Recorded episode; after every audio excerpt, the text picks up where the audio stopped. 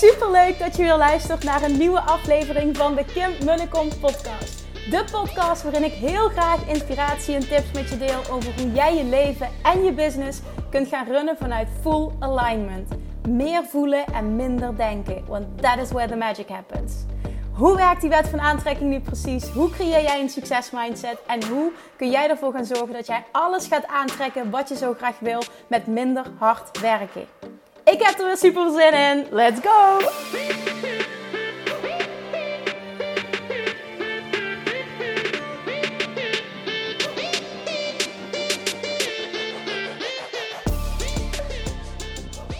Hey toppers, Manifestation Junkies, Money Mindset Junkies. Welkom bij weer een nieuwe aflevering van de Kim en de Kom podcast. Het is de day after the launch van Money Mindset Mastery. En ik ben, nou ja, ik kan niets meer dan dat zeggen. Dat ik ontzettend dankbaar ben en heel veel zin heb om met zoveel nieuwe toppers all in te gaan. En een compleet andere financiële realiteit te creëren. Echt, dit is een onderwerp waar ik zelf het meest gepassioneerd over ben. Waar ik mezelf ook continu in uitdaag en blijf ontwikkelen, blijf groeien, blijf leren. En alles wat ik leer, dat deel ik dan weer met hè, degene die, die ik wil mag coachen. Dus dit wordt zo'n fantastische reis. En alleen het feit al dat je ja hebt gezegd en deze eerste stap hebt gezet, doet al zoveel met de shift in identiteit. En dit gaat alleen maar mooier worden. Dus oh, vette overvloed all over the place. Super dankbaar dat je erbij bent. Super blij dat je erbij bent. Ik heb er vet veel zin in. Let's manifest some big fat money. Omdat overvloed je geboorterecht is. Ah, Oké, wat gaan we vandaag doen? We gaan vandaag deel 1 van het interview met uh, Valerie. Wil ik vandaag met je delen op deze podcast. Het is eerder online gekomen. Heb ik toen voor gekozen om het eraf te halen. Om offline te gooien. Omdat deel 2 door persoonlijke omstandigheden niet online kon komen. Die moesten we opnieuw opnemen. Dat hebben we recent gedaan. Dus die komt morgen online. En Valerie zit op dit moment zelf ook in een, uh, een lancering van een heel tof programma. Waar ze op dit moment een pilot van lanceert. Style Like a Pro. Dus echt, als jij nog niet volgt, doe dat. Op Personal Branding Agency en uh, op uh, Chiclo's. En daarnaast ga je in deze podcast horen hoe Valerie en ik... Sorry, er staat heel veel wind. Hoe we elkaar ooit hebben leren kennen. Als je dat verhaal nog niet kent. En vanaf 2019 hebben we ook op een ander vlak een hele toffe samenwerking. Voor mij was dat een manifestatie. Een verlangen dat het uitkwam. Ik had namelijk het verlangen. Hoe tof zou het zijn als ik op dat vlak een samenwerking zou kunnen creëren. En in de zomer van 2019 contacteert Valerie mij. Dus het is nu al meer dan drie jaar geleden. En sindsdien hebben we een fantastische samenwerking. Heb ik ook een code voor iedereen die mij volgt. En deze podcast luistert. Als je namelijk iets bestelt bij Chiclo's dat is trouwens een kledingboutique voor iedereen die dat niet weet. Mijn hele kast hangt vol met alleen maar kleding van Chiclo's. Ik vind het echt fantastisch. En ik vind Valerie fantastisch. Het is gewoon een win-win op twee vlakken. En uh, je krijgt gewoon op alles wat je shopt. Op de hele collectie. Zowel in de winkel, in Roermond, in de fysieke boutique. Als um, op uh, www.chiclo's.nl. Ja, ik heel slecht dit. Krijg je 10% korting op alles. Dus voor iedereen die dat leuk vindt. En ik krijg zo vaak de vraag, Kim, wat is je code ook alweer? Kim, 10, 10% korting. Nooit meer vergeten. Opschrijven en gebruiken. Want ja, het is gewoon allemaal heel tof. Valerie is fantastisch. Ga luisteren naar haar verhaal. Laat je inspireren. Want de reden dat ik ervoor heb gekozen om haar te interviewen is omdat zij voor mij zo'n inspirerend persoon is. En zo veel betekent in mijn leven. Zo'n fantastische vriendin is. En um, iemand die ondanks zoveel tegenslagen zo ontzettend positief in het leven staat. Ik heb heel veel respect voor hoe zij alles doet, hoe ze is. Weet je, het, het, er kan nog zoveel spelen in haar leven. Ze zal altijd nog vragen hoe het met de ander is. En dat doet ze ook nog vanuit zoveel oprechtheid en liefde, oprechte interesse. Ik vind dat heel erg bijzonder. Oké, ik ga mijn mond houden nu. Je wil echt gaan luisteren. Je wil ook zeker deel 2 luisteren morgen. Dankjewel voor nu. Uh, Valerie en ik zouden het beide heel erg leuk vinden als je luistert en je vindt het waardevol dat je ons even tagt. Dus Valerie op Personal Branding Agency uh, of Chiclo's en uh, nou ja, mijn at kim.com.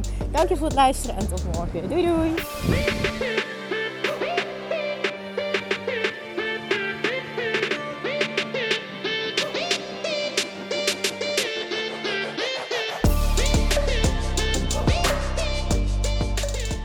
Welkom. Super leuk dat je hier bent. Goedemorgen, Kim. Ja, goed dat je mag nu praten. we zeiden net voor we begonnen met, uh, met opnemen, zeiden we, oh, in het Nederlands, hè? Ja, ik zei, oké, wij kunnen dit. Ja, wij kunnen dit. Dus even voor de luisteraars, het is heel awkward. En ik weet dat heel veel mensen dit ook niet begrijpen, maar als je normaal gesproken dialect met elkaar uh, ja, spreekt, dan is het heel oncomfortabel op het moment dat je dan moet overschakelen. En ik heb dat laatst al eens gedeeld en toen kreeg ik heel veel reacties. Ja, ik snap dat niet. Ik snap dat niet. Ja, dat, dat ja, kun je niet snappen, denk ik, op het moment dat je... Het is in ieder geval voor ons awkward, maar ik weet zeker als we even bezig zijn dat het helemaal goed gaat komen. Komt er een keer een uh, tussendoor, maar dan leren jullie dat ook meteen. Laat zei ook iemand, misschien moeten jullie hem in het Limburgs opnemen. Ik zeg, dan heb ik ineens van, weet ik veel, hoeveel luisteraars gaan we... Daar doen we niks meer over. Laten we dat maar niet doen. We blijven gewoon lekker Nederlands praten. Komt goed. Oké, okay, Valerie. Ehm, de reden dat jij hier bent is nou ja, dat had eigenlijk al veel eerder uh, moeten kunnen gebeuren, maar perfect timing nu. Wij zaten laatst, dat is vorige week, uh, zaterdag is dat geweest, hè, waar wij, uh, jij kwam op kraamvisite en we zaten nog door te praten in de tuin middags en het was gewoon een heel mooi gesprek. En sowieso kennen we elkaar best wel goed en hebben we vaker van dit soort gesprekken, maar het was gewoon heel mooi. Je deed toen een uitspraak waar ik al een podcast over op heb genomen. Ehm, ik denk dat de meeste mensen die geluisterd hebben, zo niet, dan uh, is dat nog een aanrader. Je hebt echt een kutleven, heet die. Dus dat vond ik echt ook een briljante titel toen je hem dus je zin uitsprak.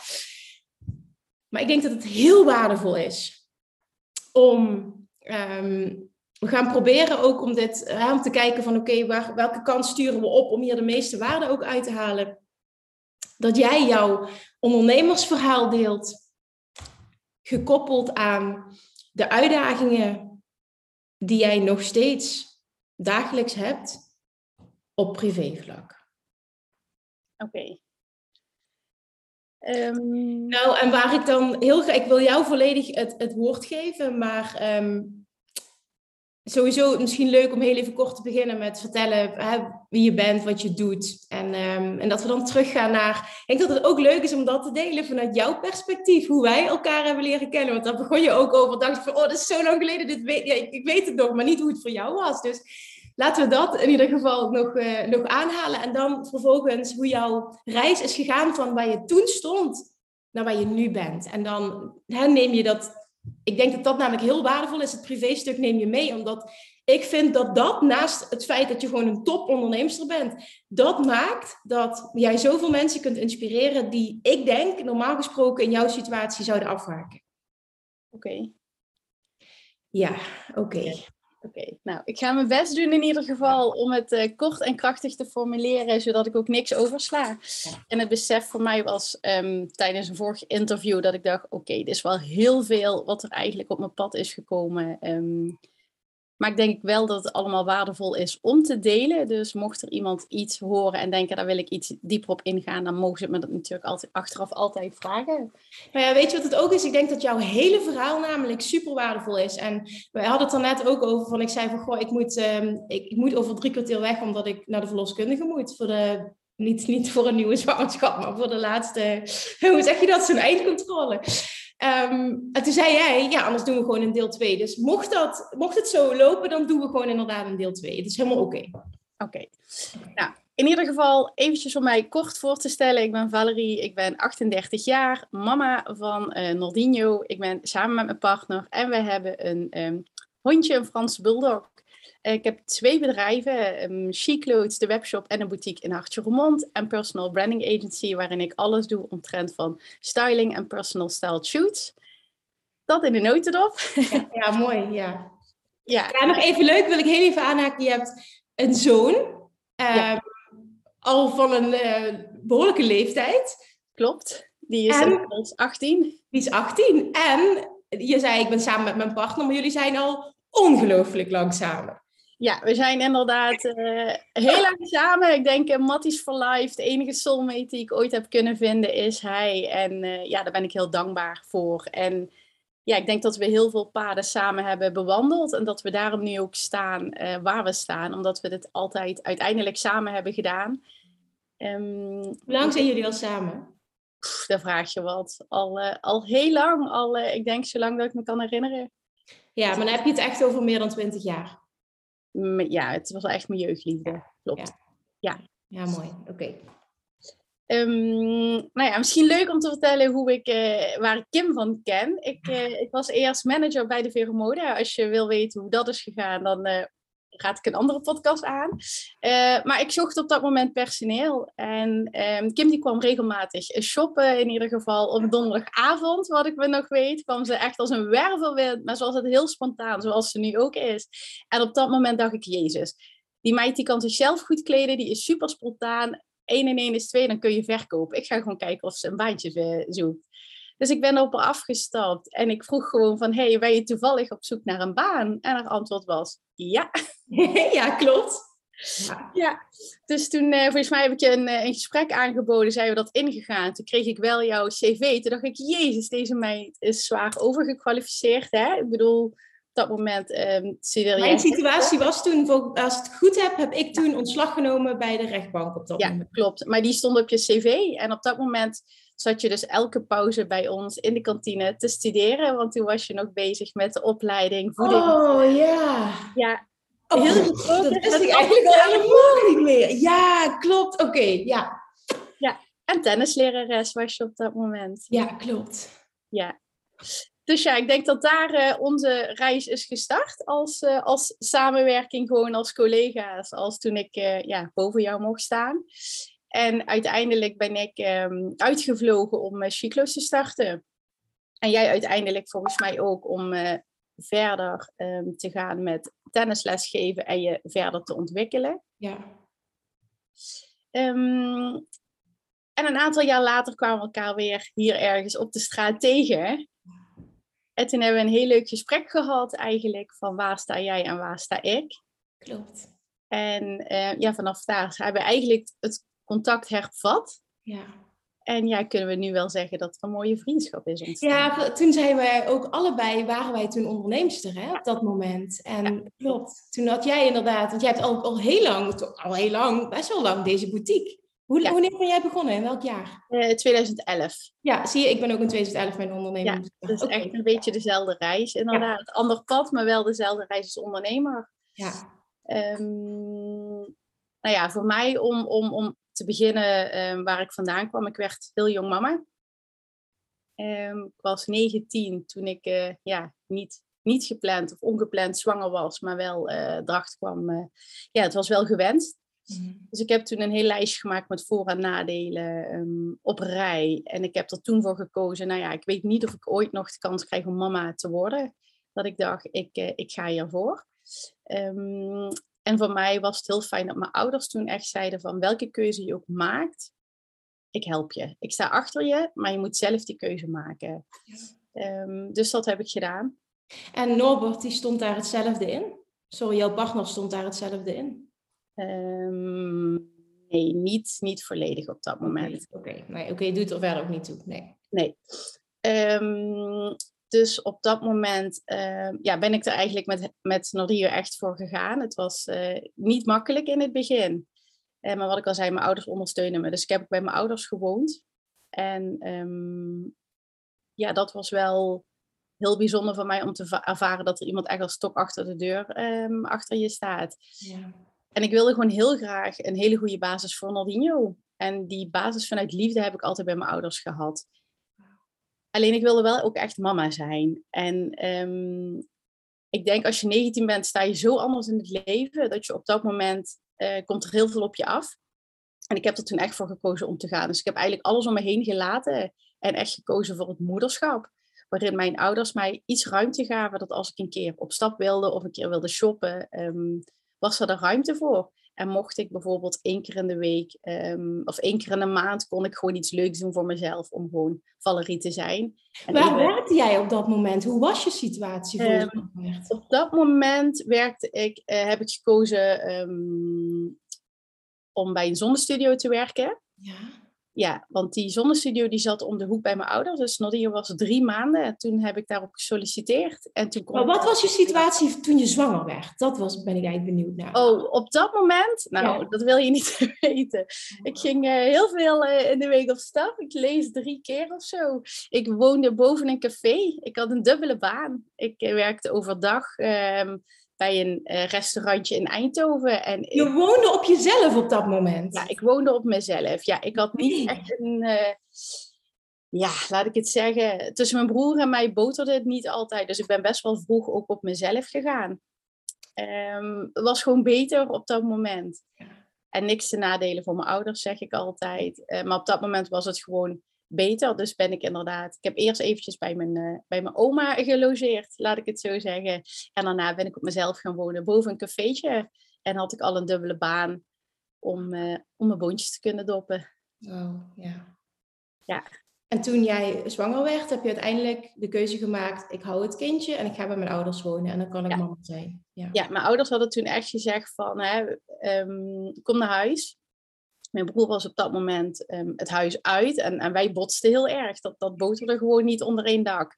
Dus mijn broer die was het huis uit en mijn moeder zei: ja, Ik heb gewoon een zolderkamer over en een slaapkamer, dus kom anders gewoon naar huis. En vanuit, ja, vanuit daar kijk je verder, want je gaat niet boven een café wonen met een kindje. Nee. Dus die kans heb ik genomen en dat heb ik gedaan. En um, daar eigenlijk mijn hele ja, zwangerschap bij mijn ouders geweest, alle ondersteuning gehad. En wat ik al zei, toen Aldinho drie maanden was, ben ik dus gaan werken bij een zonnestudio. En het voordeel op dat moment was, um, dat was om de hoek bij mijn ouders. Dus overdag kon ik gewoon de hele zorg doen. Ja, je weet zelf, kindje worden heel vroeg wakker. Um, en om vier uur moest ik dan beginnen. Dan gaf mijn, uh, mijn moeder hem zeg maar die voeding rond vijf, zes uur. Maar die nachtvoeding en die avondvoeding, die kon ik dan zelf doen. Um, en dat vond ik zelf wel heel fijn. Dat ik dus eigenlijk alle tijd met Nadio samen was. En eigenlijk maar een korte periode bij hem vandaan was. Maar hem wel weer uh, zelf in bedje te kunnen stoppen. Ja. Dus toen heb ik daar een hele periode, heb ik, um, ik denk 20, 25 uur gewerkt. En dat was eigenlijk een hele goede combi om, uh, om te starten. Ja, ik wilde natuurlijk wel vanaf het begin af aan uh, alles zelf kunnen bieden. In ieder geval in, in, in grote mate zelf kunnen bieden. En van niemand afhankelijk zijn. Want je weet maar nooit welke kant dat het op gaat. Dus ik had zoiets van, uh, ja, ik ben 19 en ik, ik wil dit wel in eerste instantie ook zelf doen. Je vertelt dit alsof het de normaalste zaak van de wereld is. Volgens mij heb ik je dat al vaker teruggegeven, ook op andere vlakken. Maar het is niet de normaalste zaak van de wereld dat je A, de keuze maakt om, het, om ervoor te kiezen om het kindje te houden. En ook nog eens B, uh, bij je ouders terug te gaan wonen. En vervolgens ook nog eens het zo te regelen dat je en een baan hebt. En je bent er bijna volledig voor je kind. Ja, nou ja, ik, ja ik, voor mij is het denk ik heel normaal. En ik denk altijd als ik ergens voor kies, dan ga ik daar voor de volle 200% voor. En, en dan denk ik gewoon goed na over, ik noem altijd het doel achter het doel. Kijk, het doel is natuurlijk dat je voor je kindje kan zorgen, maar het doel daarachter is dat Nordinho gewoon een hele goede basis krijgt vanuit liefde en een, een toekomst. En dat, ja, dat, ik denk dat je daar zelf gewoon keihard voor moet vechten. Um, ja, en hoe dat, hoe dat precies bij mij werkt, ik weet het soms niet. Ik denk dat ik nu inmiddels achter zoveel um, onverwachte situaties heb gestaan. Dat je dus handelt en heel snel schakelt en het gewoon doet. Maar dit zat er wel al heel jong in. Ja, misschien onbewust wel. Ik heb daar nooit heel erg bewust over nagedacht. Maar ik denk wel dat het er dan in zat. Ja, ja, en zat op opvoeding, deels karakter, combinatie denk ik. Ook situatie dat je dus de, dat het thuis niet boterde. En dat is ergens vervelend, maar het heeft je dus ook heel veel gebracht. Want het heeft je heel zelfstandig gemaakt op jonge leeftijd. Ja, klopt. En ik denk wel, door zo'n keuze te maken, word je ook gewoon zelfstandig. En, en kies je, ik denk ook dat het belangrijk is dat je gewoon weet wat wel en niet goed voor je is. Uh, iedereen kan een uitschieter maken, maar ik denk wel dat je bewuste keuzes moet maken. En ik zelf zeg altijd, ik...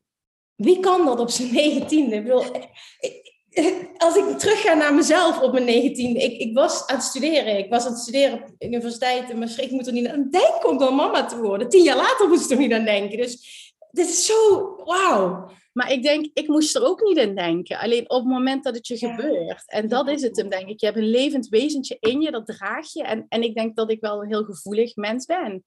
En ik ook altijd heb gedacht, als ik dit afbreek, ik zou hier nooit overheen kunnen nee, komen. Nee, dus dan ga ik liever dat pad aan met wat hobbels en wat, wat dalen, dan dat ik het zal afbreken. Ik snap het. Ja, nu je het zo vertelt, denk ik, ja. ja, was, dan zou ik waarschijnlijk dezelfde keuze hebben gemaakt. Ja, dat, en hè, respect voor iedereen die wel die keuze maakt en denkt dat ik ben er niet klaar voor en, en ik kies er wel voor. Maar voor mij was dat gewoon absoluut geen optie. Ja. Het is denk ik een gevoel. Ja. Oké, mooi. Ja, ga verder. Ja, nou ja, later in het verhaal ehm, Even kijken. Hoe, ehm, lang, hoe lang heeft het geduurd dat jij dus bij die zonnestudio werkte en, en eigenlijk dat die situatie zo voortduurde? Jij zorgde veel voor Nodinho, je werkte. Hoe lang heeft dat geduurd? Die combinatie van daar... Ja, die combinatie en die baan ook.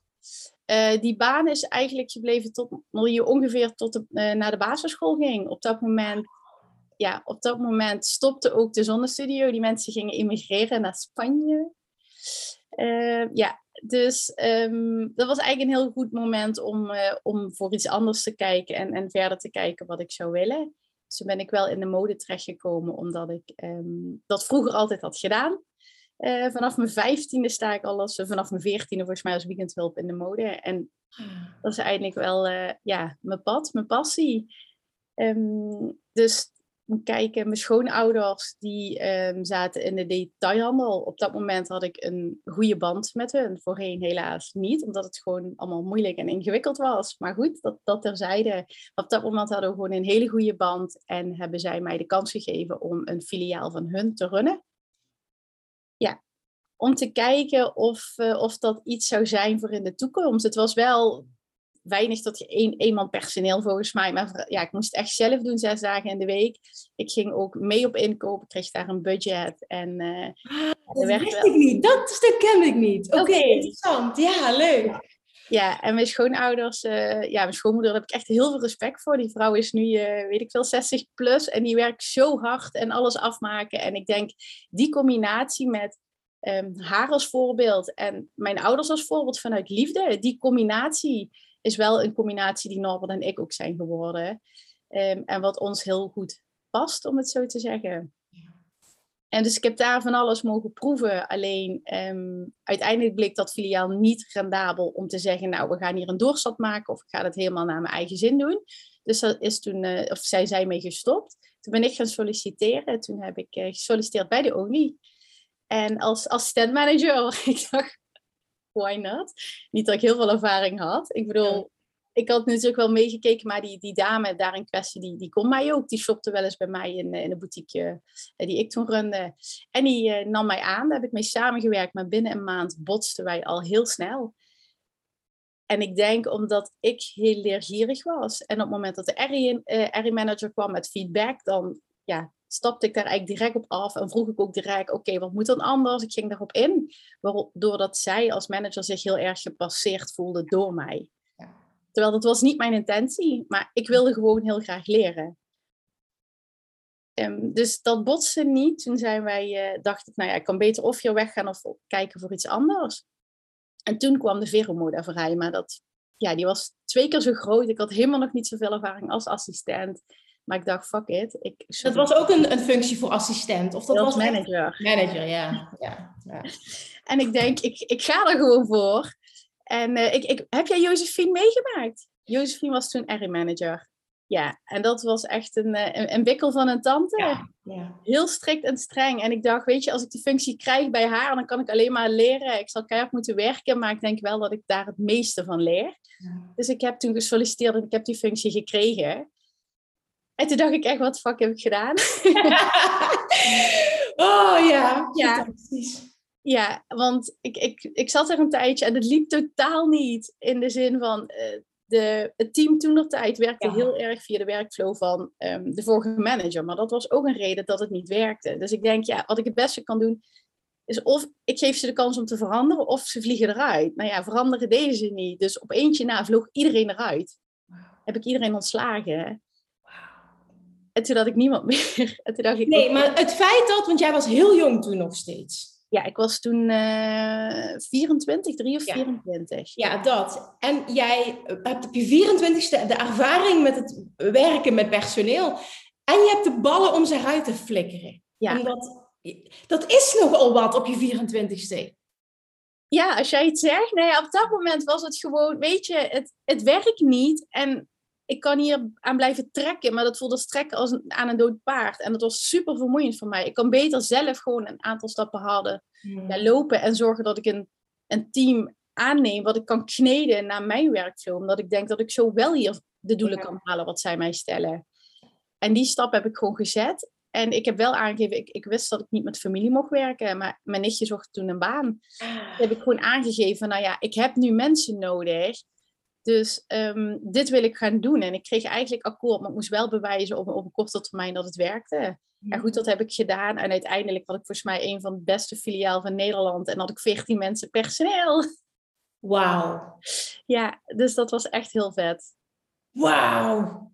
Ja, Oké, en toen? Want toen is het, denk ik, want dat is ook eh, met, met ups en downs gegaan, hè?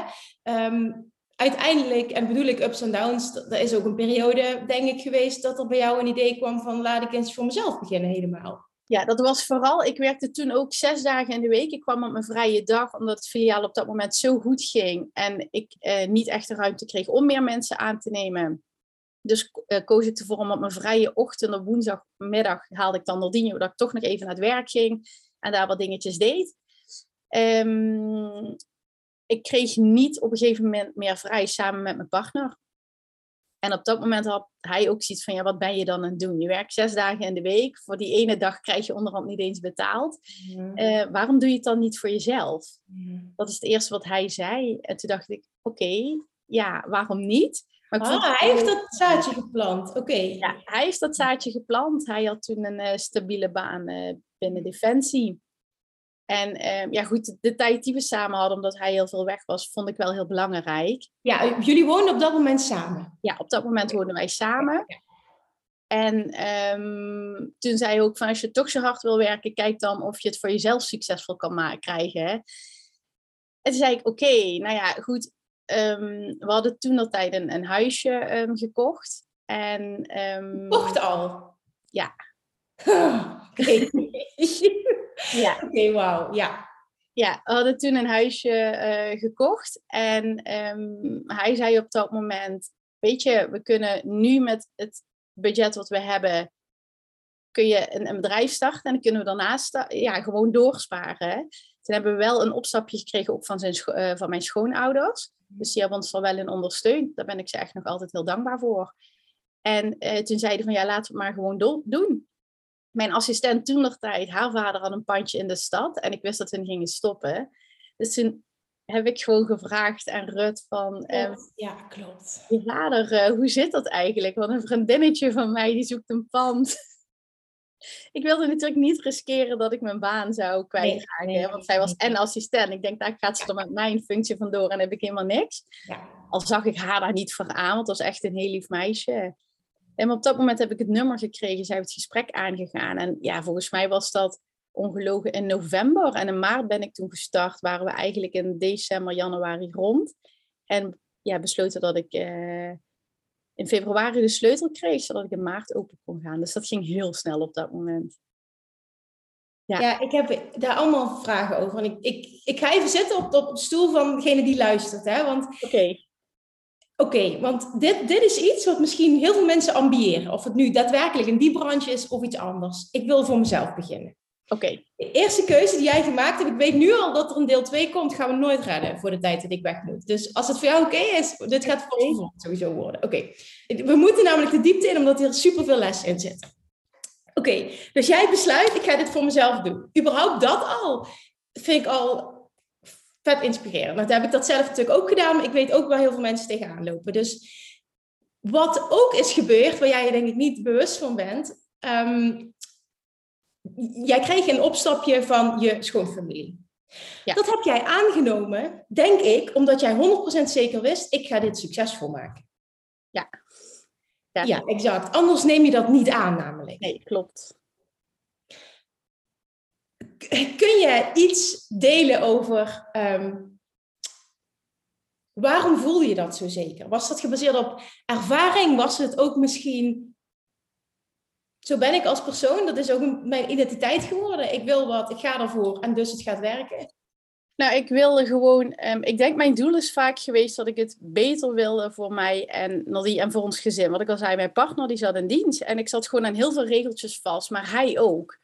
En op dat moment had ik zoiets van, ja, op het moment dat ik het zelf kan sturen, dan hebben we meer vrijheid op de momenten dat het nodig is. En dat is iets wat ik heel graag wilde. Maar ik wilde vooral ook niet thuis zitten en niks doen. Ik wilde wel echt mijn eigen carrière opbouwen. Ik was natuurlijk heel jong mama. Ik had geen school afgemaakt. Ja. Dus ik denk en, en, en doordat jij al ervaring had opgedaan en het runnen natuurlijk van, van het filiaal van je, je schoonmoeder en vervolgens nog eens als assistent en als manager bij de Veromode vervolgens, had jij zoiets, ik heb alles wat er nodig is, heb ik gezien, ik kan dit. Ja, ja. ja ik was er echt van overtuigd, ja, ik kan dit. En ik denk bij mij, wat bij mij vaak echt een drijfveer is, dat ik echt door het vuur ga voor mijn gezin. En op het moment dat ik als hun zeg maar de basis zijn, dan weet ik gewoon dat ik, dat ik het gewoon fix. Ja, en dat is jouw why. En, en die is zo sterk, die drive, dat je het ook voor elkaar krijgt. Ja, ja, ja oké, super tof. En maar dan, hè, oké, in maart ging ik open. Er moet nogal wat gebeuren voordat je open kan. Ja, nou we hadden ervoor gekozen omdat we dus um, klein, hè, we wilden het proberen tussen haakjes. Ja, ja, klein ook gewoon van, als het niet lukt, prima, dan ben je nog hartstikke jong, dan kun je gewoon gaan werken. Iedereen die wil werken, kan een baan vinden. Tenminste, dat is slechts mijn, mijn waarheid. Ja. Dus ik dacht, ik kan altijd nog gaan werken, waarom niet? Um, dus we hebben er niet voor gekozen om het heel luxe in te richten. We hebben gewoon op marktplaats toffe dingen. We zijn echt laagdrempelig begonnen. Ik wilde geen personeel. Ik heb een jaar lang zeven dagen in de week gewerkt. En de enige manier wanneer dat, um, ik ondersteuning kreeg, dat was van mijn nichtje en mijn moeder, was op de dagen dat ik op inkoop moest. Ja. Um, dus we hebben laagdrempelig, wat ik al zei, goed uh, op, op marktplaats um, onderhandeld. Alles zelf. Ja, dan heb je het niet over de kleding, dan heb je het echt over de, het interieur. Het inventaris. Ja. We hadden dus ook met de um, huidige huurbaas hebben we dus een overeenkomst gemaakt. Want hij vroeg of wij het gedeelte wat erin hing, is een aantal rekken en alles, of we dat wilden overnemen. Toen wij gezegd, nou we willen liever niet investeren in een dure inventaris, maar we willen het op een huurbasis doen. Dus we hebben gewoon één vast, één vast huurbedrag afgesproken. Forever. Dus gewoon bam. Geen gedoe, geen gezeur. This is it take it or leave it. En anders moest Forever bedoel je dus dat die huur niet omhoog gaat en dat, dat, dat heb je vastgelegd? Die de huur van de inventaris. Dus die was op huur met de afspraak dat als we eruit gaan, dat dat hier zou blijven. Oké. dat, dat we wel geen kosten hadden aan het dure inventaris. Ja, duidelijk. Dus dat is een keuze wat we hebben gemaakt. Nou, het interieur hebben we verder, zeg maar, zelf dus via Marktplaats gewoon leuke gordijntjes. Dat heb ik gewoon leuk. We hebben alles zelf geschilderd. We hebben echt alles zelf gedaan. Van de spiegels ophangen. Ja, noem het maar op. Alles wat je kan bedenken hebben we zelf gedaan. Er is geen bedrijf aan te pas gekomen. En verder hebben we alleen gekozen om te investeren in, het in, ja, in de goederen, zeg maar. Dus die winkel moest vol. En daar is het budget naartoe gegaan. En jij wist uit ervaring, uh, het is natuurlijk ook natuurlijk, je maakt een keuze, welke klant wil ik gaan aanspreken en, en welk, welk segment ga ik dan zitten? En welke keuzes ga ik dus maken als ik op inkoop ga? Ja, ik denk dat dat een gevoel is en dat ik ook wel gedeeltelijk ben gebleven bij mijn eigen stijl, wat bij mezelf past. En mijn ervaring wel uit de Vero dat ik wel heel veel vrouwen al styling had geboden. En je wel gewoon weet welk type klant een bepaald budget heeft natuurlijk. Want ik zeg altijd, ja, het is geen winkeltje spelen, maar het is echt een boterham verdienen. Ja, ja, ja. dat is wel mooi wat je nu zegt. Het is geen winkeltje spelen, ja. Ja, ik denk dat heel veel meiden de droom hebben als een, uh, een, een, winkel starten. Maar het is echt keihard werken. En het is niet alleen maar mooie foto's maken en er leuk uitzien. Er komt gewoon heel veel meer bij kijken. En, en dat stukje, daar was ik me wel heel bewust van. Dus ik zou zelf ook adviseren, mocht je ooit een winkel willen starten, ga bij een grote keten werken. Puur om de basis, merchandising, het, bepalen van je routing, waarom je welke kledingstukken op welke uh, plek hangt. Plek hangt, dat vond ik ook zo inspirerend inderdaad daar, hoe dat, dat, hoe dat, dat ging en, en de, de, überhaupt de mindset, de, het hele psychische stuk, super interessant. Ja, het is heel strategisch. Hè? En we kunnen wel zeggen van, oh, maar het is uiteindelijk een bedrijf runnen en zo'n grote bedrijven hebben wel een bepaalde strategie toegepast. En dat is waarom ik vaak. Ik ga zelf nooit echt winkelen voor mezelf, maar ik ga wel vaak winkels ehm, doorwandelen om dus strategisch te analyseren hoe hun bepaalde dingen aanpakken, hoe een etalage eruit ziet, eh, op bepaalde manieren hoe gevouwen wordt om, als inspiratie. Ehm, maar ook, ook om te ervaren bijvoorbeeld hoe, hoe medewerkers iemand aanspreken. En nu valt me dat soms wel zwaar tegen. Ehm, maar ook dat is een, een goed leerproces. Dus ik probeer me wel altijd te blijven ontwikkelen. Ehm, ja. En het kan soms ook heel laagdrempelig. Hè? Het kan via een cursus, maar ik denk ook bepaalde... Ja, het proeven van hoe ze in een winkel het aanpakken. Ja. is ook een hele goede ervaring. sowieso, hè? jij zegt je spitst het nu toe natuurlijk uh, op een winkel, maar uiteindelijk denk ik dat de grotere les hierin ook is op het moment dat je überhaupt voor jezelf wil beginnen en je denkt na over een, een bepaalde branche die interessant lijkt, ga dan eens kijken of je of stage kan lopen of inderdaad kan solliciteren dat je op een bepaalde manier gaat meedragen, maar meedraaien, maar het ervaren van, want heel, veel, heel vaak krijg ik de vraag, ja, ik wil voor mezelf, maar ik weet niet wat. Ja, dan is mijn nummer één tip, ga maar proberen, ga maar spelen. In plaats van los, ik ga zoveel geld investeren, ga maar eens ergens meelopen bijvoorbeeld. Kijken wie er voor open staat, wat lijkt je tof, ga, proeven. En dat is eigenlijk, zonder dat jij misschien in eerste instantie de bewuste intentie hebt gehad om voor jezelf te beginnen, is het wel op jouw pad geweest. Ja, ik denk het wel. En ik denk dat stukje proeven bij mij, dat was al op school, toen ik dus gewoon stage ging lopen. En ik weet nog, ik liep stage bij de Mezetam. En dat vond ik toen niet. Ik vond het werk heel leuk, maar ik vond de winkel niet bij mij passen. En toen zag ik aan de overkant was het hipste boutiqueje van Remond. Twister was dat toen een vacature. Oh ja, ja. en, uh, en toen heb ik dus gewoon. En ik had dus een baan gekregen na mijn stage, maar ik dacht, oh, dat is het niet. En toen heb ik aan de overkant gesolliciteerd. En toen kreeg ik daar de baan. Dus toen kon ik naar de andere kant. maar ik vond het zo leuk. Maar ik denk, dan wil ik ook een baan Waar ik ook echt de kleding, waar ik alles leuk vind. En ik denk, als je dat gevoel hebt, dat je het echt zo leuk vindt. Ik zeg nu ook, mijn werk is, voelt niet zwaar als werk. Ik vind het elke dag leuk om te gaan doen. En dat is wat jij ook hebt. Ja, ja maar toen jij dat benoemde, hè, hoe wij elkaar hebben leren kennen, wat jij gedacht hebt toen, toen ik die winkel in kwam. Ik wist nooit wat jij, wat jij dacht. Ik weet wel nog dat ik er een hekel aan had als ik bijvoorbeeld achter de kassa moest staan. Maar mocht ik achter bij de paskamers de klanten helpen en meehelpen met de verkoop, nu achteraf, hè, dat vond ik het allerleukste om te doen. Mensen helpen, oprecht zijn, uh, inderdaad eh, hen helpen, maar ook optimaal verkopen. Dus dat zie je nu natuurlijk ook terug hè, in het ondernemerschap. Dat is een skill die je toen al hebt ontwikkeld. Maar ik denk wat, wat ik altijd deed, wat ik nu nog doe, en ik denk dat het ook wel iets is voor mensen die dus met een team werken, is dat je dus altijd de juiste persoon op de juiste plek moet zetten. Als iemand ergens een hekel aan heeft, die gaat daar gewoon niet goed functioneren, maar je hebt er wel aangenomen met een reden. Dan denk ik, dan moet je dus zorgen dat je ZSM die op de juiste plek neerzet. Ja.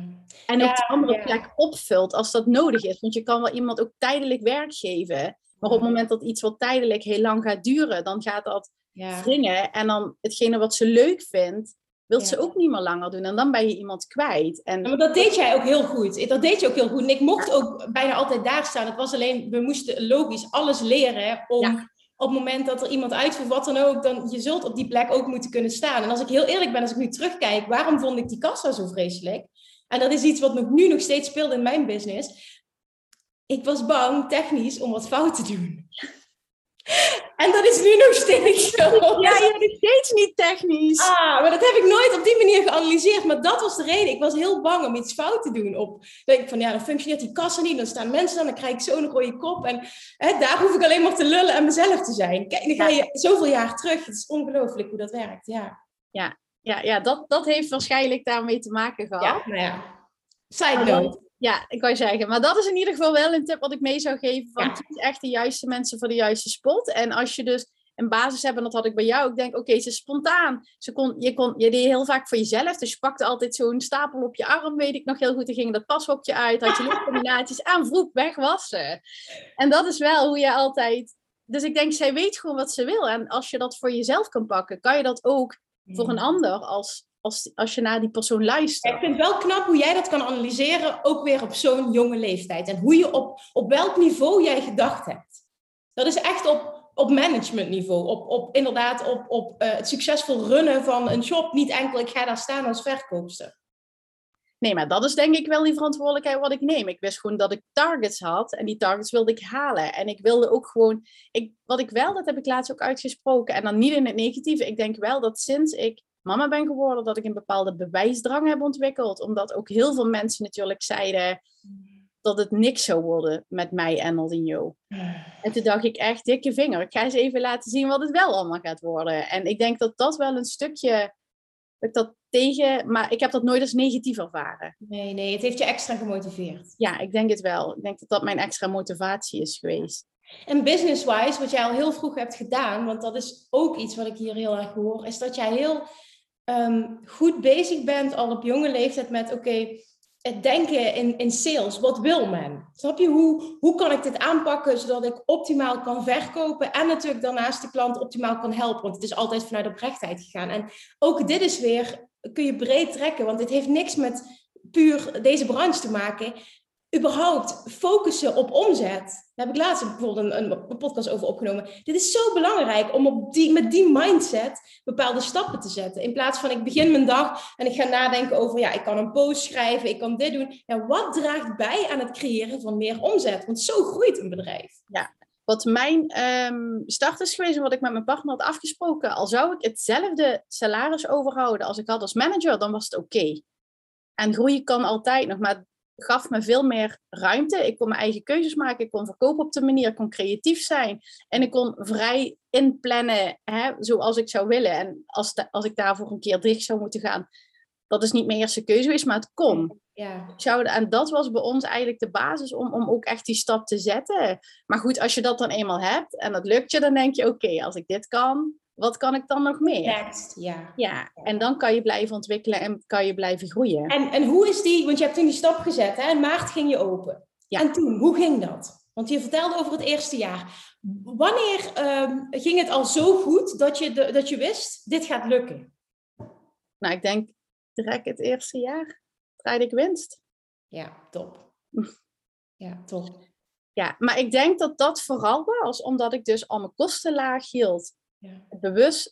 Um, natuurlijk, iedereen wil een mooi fancy winkeltje, maar ik denk uiteindelijk dat ze voor jou komen. En op het moment dat iets gewoon leuk is en je voelt je er gehoord en je voelt je er welkom, maakt het niet uit. Dan hoef ik geen gouden paskamers te hebben, snap je? Dan, dan is een pimpelpaars ook helemaal prima. Plus, dat was ook niet de insteek en, en de klant die je wil aantrekken.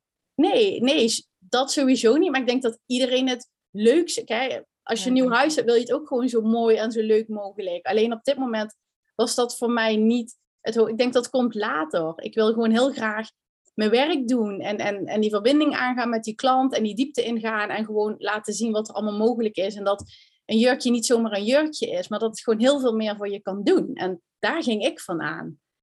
Ja, dat, ja, ja, dat doe je nu nog steeds. Dat doe je heel goed ook. Oké, dus dat, daar kwam je heel snel achter. En toen, dat was 2011. Je begint voor jezelf. Het eerste jaar was al succesvol. En toen?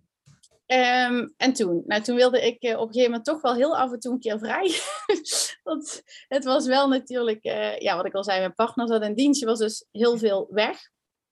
En dus ik was ook heel veel gewoon alleen. Gelukkig had ik nog altijd de ondersteuning van mijn moeder. Um, op de momenten dat ik gewoon werken was. Want die ging gewoon naar de BSO. Maar natuurlijk, iedereen wil denk ik opschalen. Iedereen wil gewoon een stapje meer. Um, dus ik ben toen wel echt gaan kijken, hoe, hoe kan ik dit doen? Dus we hebben echt geflyerd. We hebben echt, ik heb op events gestaan, puur voor de zichtbaarheid. Wie ben ik? Ik heb um, soort van binnenmarktjes heb ik georganiseerd. Ik heb mijn eigen um, modeshows georganiseerd. Waarna dat meestal probeer ik dan een special guest binnen te halen. En voor ons was echt succesvol was bijvoorbeeld Nikki Plessen, die hier toen uh, is geweest bij een dinnershow wat ik organiseerde. Die was echt binnen een uur uitverkocht. Dat ik dacht, wat? Maar ik denk gewoon vernieuwen. Dus dingen doen wat andere mensen niet zouden doen. En voor mij was altijd, ik moest break-even spelen. Dus ik deed heel laag in de kosten. Ehm, heel veel deden we zelf. Ik werkte ook gewoon met stagiaires. Maar ik gaf een stagiaire wel echt de kans om te leren. Dus niet alleen dat ze mijn koffie mocht halen. Nee, ik wilde echt iemand die meewerkte in het bedrijf. Dus ik was ook heel strikt om hun aan te nemen. Er zat echt een sollicitatieprocedure, want ik wilde dat we één waren. Maar goed, voor mij waren dat ook een stuk lagere kosten. Dus ik denk door continu dingen te doen wat een ander niet deed, heb ik mezelf op de kaart gezet. En toen uh, Facebook ooit uh, begon, uh, was ik daar ook direct actief op. vraag me niet hoe. Ik zie af en toe dingen voorbij komen. Maar ik dacht, boeien, ik doe het gewoon. Ja. En ik weet nog heel erg dat ik dat heel lastig vond. En dat een collegaatje altijd zei dat als zij met de camera kwam, dat was Rafke. Heb ja. Dat? Ja, ja, ja, ja, ja. Rafke heeft toen bij mij gewerkt. En ze zei nog, Jezus, val, je vertelt nog hele verhalen. En toen rende je weg. En dat klopt, ik vond foto's maken echt niet leuk. En nu ook niet altijd. Maar ik doe het echt omdat ik weet wat het voor mijn klant kan doen. En dan is dat weer voor mij het doel achter het doel. Weet je, het gaat niet om mijn gezicht. Het gaat dat ik jou kan laten zien en kan inspireren. En als ik dat mag doen, vind ik dat gewoon tof. Dus die stap heb ik dan wel gezet. Wanneer heb je de stap gezet om je eerste personeelslid aan te nemen? Uh, heel even goed nadenken. En vooral ook waarom. Niet per se, het moet het, het jaartal zijn, maar waarom? Wat was de, het moment dat je zei van oké, nu durf ik die stap te zetten? Um, ik denk een combinatie van zelf ook fit te kunnen blijven. Want we zijn hier zeven dagen in de week open. Dus ik werkte zeven dagen in de week. Mijn partner was heel veel weg. Dus het huishouden en het koken, dat bleef natuurlijk ook gewoon op me wachten. Um, dus dat was iets wat ik heel erg graag wilde. Ik wilde een bepaalde rust voor op inkoop te gaan. Hoe ging dat, nog heel even tussendoor, hoe ging dat op dat moment met je zoon? Jij werkte zeven dagen in de week. Hoe, hoe was de situatie thuis? Um, nou, wat ik denk ik altijd, als ik dat voor mezelf mag spreken, en anders zal Nordinho vanzelf reageren. Um, ik maakte altijd afspraken met Nordinho en daar heb ik me altijd aan gehouden. Ik weet niet dat hij een keer zei, dat kwam mijn nichtje kwam bij ons logeren en uh, toen had ik ook beloofd dat we iets zouden doen. En mijn nichtje zei, uh, ja, dat zal ze toch wel niet doen. Want mijn mama zegt dat ook wel eens. En dan zei Nordinho, maar als mijn mama iets belooft, dan doet ze het ook. En dat is iets wat ik altijd heb gedaan. Wij deden elke dag na het werk een kort spelletje. Uh, memory, kwartet. Maar waar, waar, was hij overdag? Overdag was hij, um, op een gegeven moment ging hij naar de basisschool. Oké. En we hadden BSO voor de woensdag en de vrijdagmiddag. Oké. En daar haalde ik hem zelf van op. En die andere dagen haalde mijn moeder hem op. Oké, oké. Nee, oké. Dus dat was uh, volledig goed geregeld. Ja, ja, ja, en dan de weekenden was mijn partner thuis en dan was hij gewoon daar. Ja, oké. Ja, oké. Ja, dus dat was allemaal uh, ja, goed geregeld. En wat ik al zei, ik vond het wel heel belangrijk om die tijd met hem te hebben.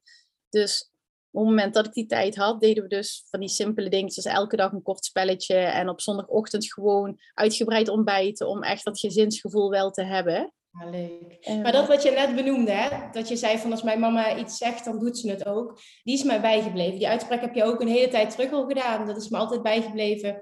Um, dat weet ik nog, dat uh, wij toen contact hadden, ook op, een avond was dat, uh, toen uh, ik heel veel moeite had met, met Julian ehm, echt te laten slapen. En toen zei jij tegen mij, het is echt nu consequent zijn, doorzetten.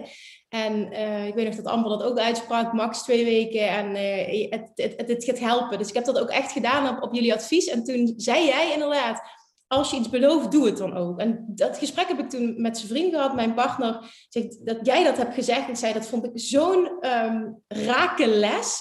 Dat hij ervan op baan moet kunnen dat als we iets zeggen, dat we het dan ook doen. Want anders, je raakt je hele geloofwaardigheid kwijt. Ik zeg, en dan is het heel belangrijk dat wij nu consequent gaan zijn. Maar als we iets beloven om te doen, of het nu een snoepje is, of we gaan naar de speeltuin, of wat dan ook. Dan is het niet, dan mag iets tussen komen, want beloofd is beloofd. En die les heb ik me echt ter harte genomen. Dat is bij ons ook echt een, een, ja, een regel nu. Ja, en dat is iets wat denk ik heel goed werkt voor kindjes. Maar hè, belofte maakt schuld. Maar zowel een positief als nee. Als ik je de belofte maakte dat als hij zich ergens niet aan, zou houden, dat iets niet gebeurde, dan gebeurde het ook niet. En dan was ik niet over een uurtje, ik denk, oh toch maar. Dan zei ik wel, nou we hebben er goed over gepraat. Het was niet dat ik dan de hele avond boos was, maar toen dacht ik, nee, je hebt gewoon je kans, heb je verkeken. En je legt het hem uit. Ja, onderbouwen. Echt onderbouwen, duidelijk weten de waarom, de why van, van het positieve of het negatieve. En hè, kindjes zijn al heel vroeg, snappen ze heel veel. Dat, dat, ja, dat. En ik denk dat dat vaak onderschat wordt, maar dat is echt zo. Dat kan ik uit ervaring nu ook delen. Ja. En het is vaak dat we het zelf niet kunnen volhouden, dat we het zelf zielig vinden. En mijn partner zei altijd, wat is nou zielig? Hij heeft een dak boven zijn hoofd, hij krijgt te eten, te drinken, hij krijgt liefde. Het is pas zielig als je een kindje helemaal uit zijn ritme haalt. Dat hij niet weet waar hij aan toe is en dan helemaal van slag is. Dat is pas zielig. En, en dan, ook nog, en dan ook nog boos worden als ouder. Ja, hij zegt dat. Dus ik denk dat het veel beter is als we gewoon duidelijk blijven en consequent. Dat hij weet waar hij aan toe is en dat hij ook gewoon weet wat de consequenties zijn. En dat hij dat ook eh, verwacht.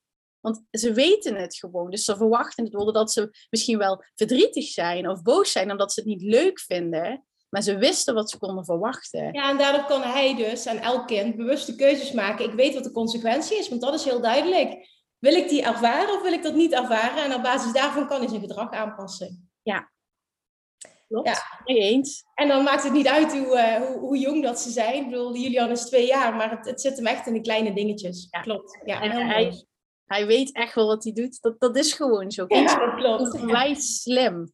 En het ligt vaak gewoon ook bij onszelf, omdat we het zelf lastiger vinden. We, vinden het lastig om um, uh, zo consequent te zijn dat je af en toe ook echt als ouder lang door het oncomfortabele heen moet gaan ja. uh, om de eh, voet bij stuk te houden. En dat is af en toe, kan dat heel lang duren en is dat heel vermoeiend. Ja. En dat moet je doorzetten.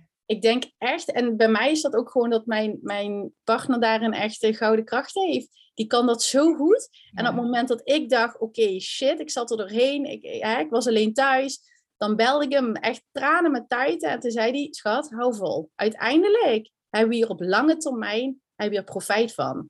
Wat je nu doet, is in het moment kijken en dat is een beetje kortzichtig. En toen kon ik me ook weer opladen. Dus ik zeg ook niet dat het niet verdrietig mag zijn, want het is gewoon een frustratie. Um, maar weet wel dat het op lange termijn dat het je wel het meeste helpt. Ja. Ja, dat, dat was een hele waardevolle les um, als moeder van jouw kant. Die heb ik me dus ja. te harte genomen. Dus dankjewel nogmaals. Ik hoop dat heel veel andere moeders hiervan mogen profiteren. Oké, en toen? Dus dat was even een, een, een sidestep. Waar was Nordinje op dat moment? Jij werkte zeven dagen. Waar op het punt? Wanneer was het moment dat je zei... Oké, ik ga nu personeel aannemen? Of in ieder geval één persoon? Um, ik, het is heel lastig dat ik gewoon denk, ik wilde gewoon groeien. Um, de zaterdagen werden drukker, dus ik had gewoon een tweede man nodig om het sales op te kunnen krikken. En ik had meer tijd nodig om um, op mijn gemak op inkoop te kunnen gaan. Dus echt, wanneer ik wilde, gewoon vast, strikte maandag. Bij mijn moeder en mijn nichtje was ik altijd afhankelijk of ze wel of niet zouden kunnen. En daar wilde ik vanaf, omdat ik anders wist dat ik niet door kon ontwikkelen. Ja, nee, ja, duidelijk. Ja. ja, het is ook een leap of faith nemen. Hè? Een keuze maken in het diepe springen, omdat je weet dat je dat nodig hebt om de volgende stap te bereiken. Ja, klopt. Oké. En toen, toen um, heb jij een sollicitatieprocedure gehouden of heb je dat aangepakt? Was er iemand waarvan je dacht, die wil ik? Ja, Rafke, die wilde ik. Die plukte ik gewoon van de vloer. Ja, nee, ik denk wel dat ik iemand ben dat als ik, hè, wat ik bij jou eigenlijk ook deed. Als ik denk, die is goed, ik vind haar interessant, dat ik daar gewoon op afstap en gewoon aangeef, dit is wat ik je eventueel kan bieden, ben je bereid om in gesprek te gaan? En nee, heb je, ja, kun je krijgen. En dat zou ik nu nog doen. Hè? Het is niet dat ik iemand bewust van de vloer af wil kapen, maar op het moment dat iemand al het gesprek aangaat, dan heeft hij al twijfels op de plek waar ze nou zijn. Ja, klopt, ja, ja, ja. En zij zei, Of course. Oké, okay, top, ja. Wij hebben niet echt een gesprek gehad. Ik had daar natuurlijk daar... Rafke was 15 toen nog tijd toen ze bij de Veromode kwam werken. Dus die heb ik ingewerkt, die heb ik gekneed. Die verkocht hoe ik het wilde. Ja, dus één en één was twee voor mij. Ja. Dus die heb ik eigenlijk gezegd van nou, als je het leuk vindt. En zij zei ja, ik was al aan het wachten tot je me zou vragen. Ik wil graag bij jou werken. Toen heb ik achteraf heb ik nog een meisje hier gehad van de Vero. Dat was Mout toen dat tijd eigenlijk hetzelfde schuitje. De meiden studeerden, die wilden ook graag werken. En ik wist ook dat ze in de vakanties flexibel waren, waardoor dat ik dus wel af en toe ook vakantie of een vrije middag met Nadio uh, vrij kon nemen, want dat is wel wat ik heel waardevol vond. En zij waren ja, je wist wel, zij studeren. Dit is nu niet, ik maak die hire nu, maar dat is niet voor de komende tien jaar, want zij zullen waarschijnlijk een andere pad kiezen en dat is oké. Ja, dat klopt. Mhm. Ja, dat vond ik eigenlijk helemaal prima. Ik ben me ook wel bewust dat de meeste meiden die studeren max drie jaar bij je blijven. En als je daar gewoon ehm, op voorbereid bent en eigenlijk op dat punt weer gewoon het gesprek aangaat van hé, hey, je stuur is bijna afgerond, wat ga je doen komend jaar? Ga je, ga je zeg maar uh, verstuderen, dan kan je daar gewoon op voorbereiden en dan kan je gewoon op pad en, uh, en zelf gaan zoeken naar de volgende. Ja, ga je weer scouten, ja. Ja, dan kan je weer gaan scouten. Of gewoon een mogelijk. Ik heb nu bijvoorbeeld een meisje, uh, Britt, die studeerde in Leiden. Die heeft uh, anderhalf jaar in de winkel gewerkt. Maar die is heel goed uh, online. Dus toen vroeg ik ook van, ja, zou jij de webshop willen blijven doen? Ja, en ze wilde graag voor me blijven werken. Dus die doet het op afstand. Ja, top. En dat vond ze ook stiekem het leukste. Dus dat is wel weer de juiste persoon op de juiste plek. Ja. Dus ja. dat ja, en ik denk bij jaar vijf, toen ik vijf jaar het bedrijf had, toen ben ik gaan zoeken naar een parttimer. Oké, en dat was op dat moment voelde jij, oké, het gaat nu zo steady, zo goed. Nu uh, wil ik meer rust en ik wil de volgende stap maken in omzetgroei. Ja, was echt inderdaad voornamelijk omzetgroei kunnen ontwikkelen, maar ook gewoon bepaalde momenten dat ik gewoon het echt nodig had om, om meer omzet te kunnen genereren. Dat ik met twee man op de vloer, kreeg meer vracht binnen, dat moest allemaal verwerkt worden. En daarlangs heb ik, um, ik denk vanaf het derde jaar, was ik vergeten te zeggen, ook direct met stagiaires gewerkt. Om dus ook kosten te kunnen drukken. Uh, maar wel te kunnen blijven opschalen. En die combinatie. Dus ik had op dat moment had ik een parttimer. Ja, ik denk dat zij gemiddeld tussen de, was ook een overleg wat tussen de 12 en 20 uur werkte. En dan een weekendhulp. Ja. Um, die dus de weekenden beschikbaar was en de vakanties. En dan een, uh, meestal een fulltime stagiaire erbij. En ikzelf. En die situatie heeft Um, en dan heb ik het even over die situatie. Ik wil namelijk zo meteen ook een sprong maken naar het privéstuk. Hoe lang heeft die situatie, natuurlijk met groei, met andere keuzes, maar redelijk steady, hoe lang heeft die geduurd? Sorry, de situatie. Nou, eigenlijk meer de vraag: in welk jaar van het ondernemerschap um, is dat privéstuk waar we het zo meteen over gaan hebben? Um, ja, is dat terecht ingeknald, zeg maar. Dus er kwam dan iets heftigs op jouw pad. Um, dat is nu denk ik bijna zeven jaar geleden. Ik denk in mijn derde jaar, vierde jaar. Oké, okay, dat is wauw, oké, dat is al zo vroeg. Oké, dus eigenlijk alles wat je benoemde, toen speelde er al van alles. Oké. Ja. Oké. Val, dit gaat deel 2 worden, want dat is niet iets wat we kunnen afraffelen. Nee, is goed. We gaan nu um, dit beëindigen, want ik denk dat er nu al heel veel lessen in zitten over de start van jouw bedrijf, maar vooral de mindset erachter, de keuzes die je hebt gemaakt. En vervolgens gaan we echt heel erg de diepte in in um, deel 2. Dus lieve luisteraars, maak je borst van af, want this is getting better. En dan bedoel ik vooral op het inspirerende vlak.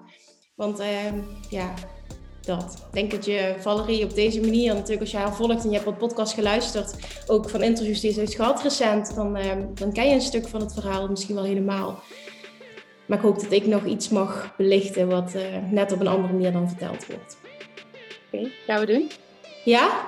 Ja. Oké, we gaan even een nieuwe afspraak maken, wij twee. Voor nu, dankjewel voor het luisteren, Val. Dankjewel voor je tijd. Ja, jij dankjewel voor de uitnodiging. Wordt vervolgd. Komt goed. Oké, doei doei! Lievertjes, dankjewel weer voor het luisteren. Nou, mocht je deze aflevering interessant hebben gevonden, dan alsjeblieft maak even een screenshot en tag me op Instagram. Of in je stories, of gewoon in je feed. Daarmee inspireer je anderen en ik vind het zo ontzettend leuk om te zien wie er luistert. En nog één dingetje. Voor alle gratis content die ik aanbied, zou je alsjeblieft één dingetje terug willen doen. En dat is: ga naar iTunes, zoek de podcast op, scroll even naar beneden en laat een korte review achter. Hoeveel meer reviews namelijk, hoeveel beter de podcast gevonden wordt in iTunes en hoeveel meer mensen ik kan bereiken met mijn boodschap. Super, super dankjewel alvast en tot de volgende keer!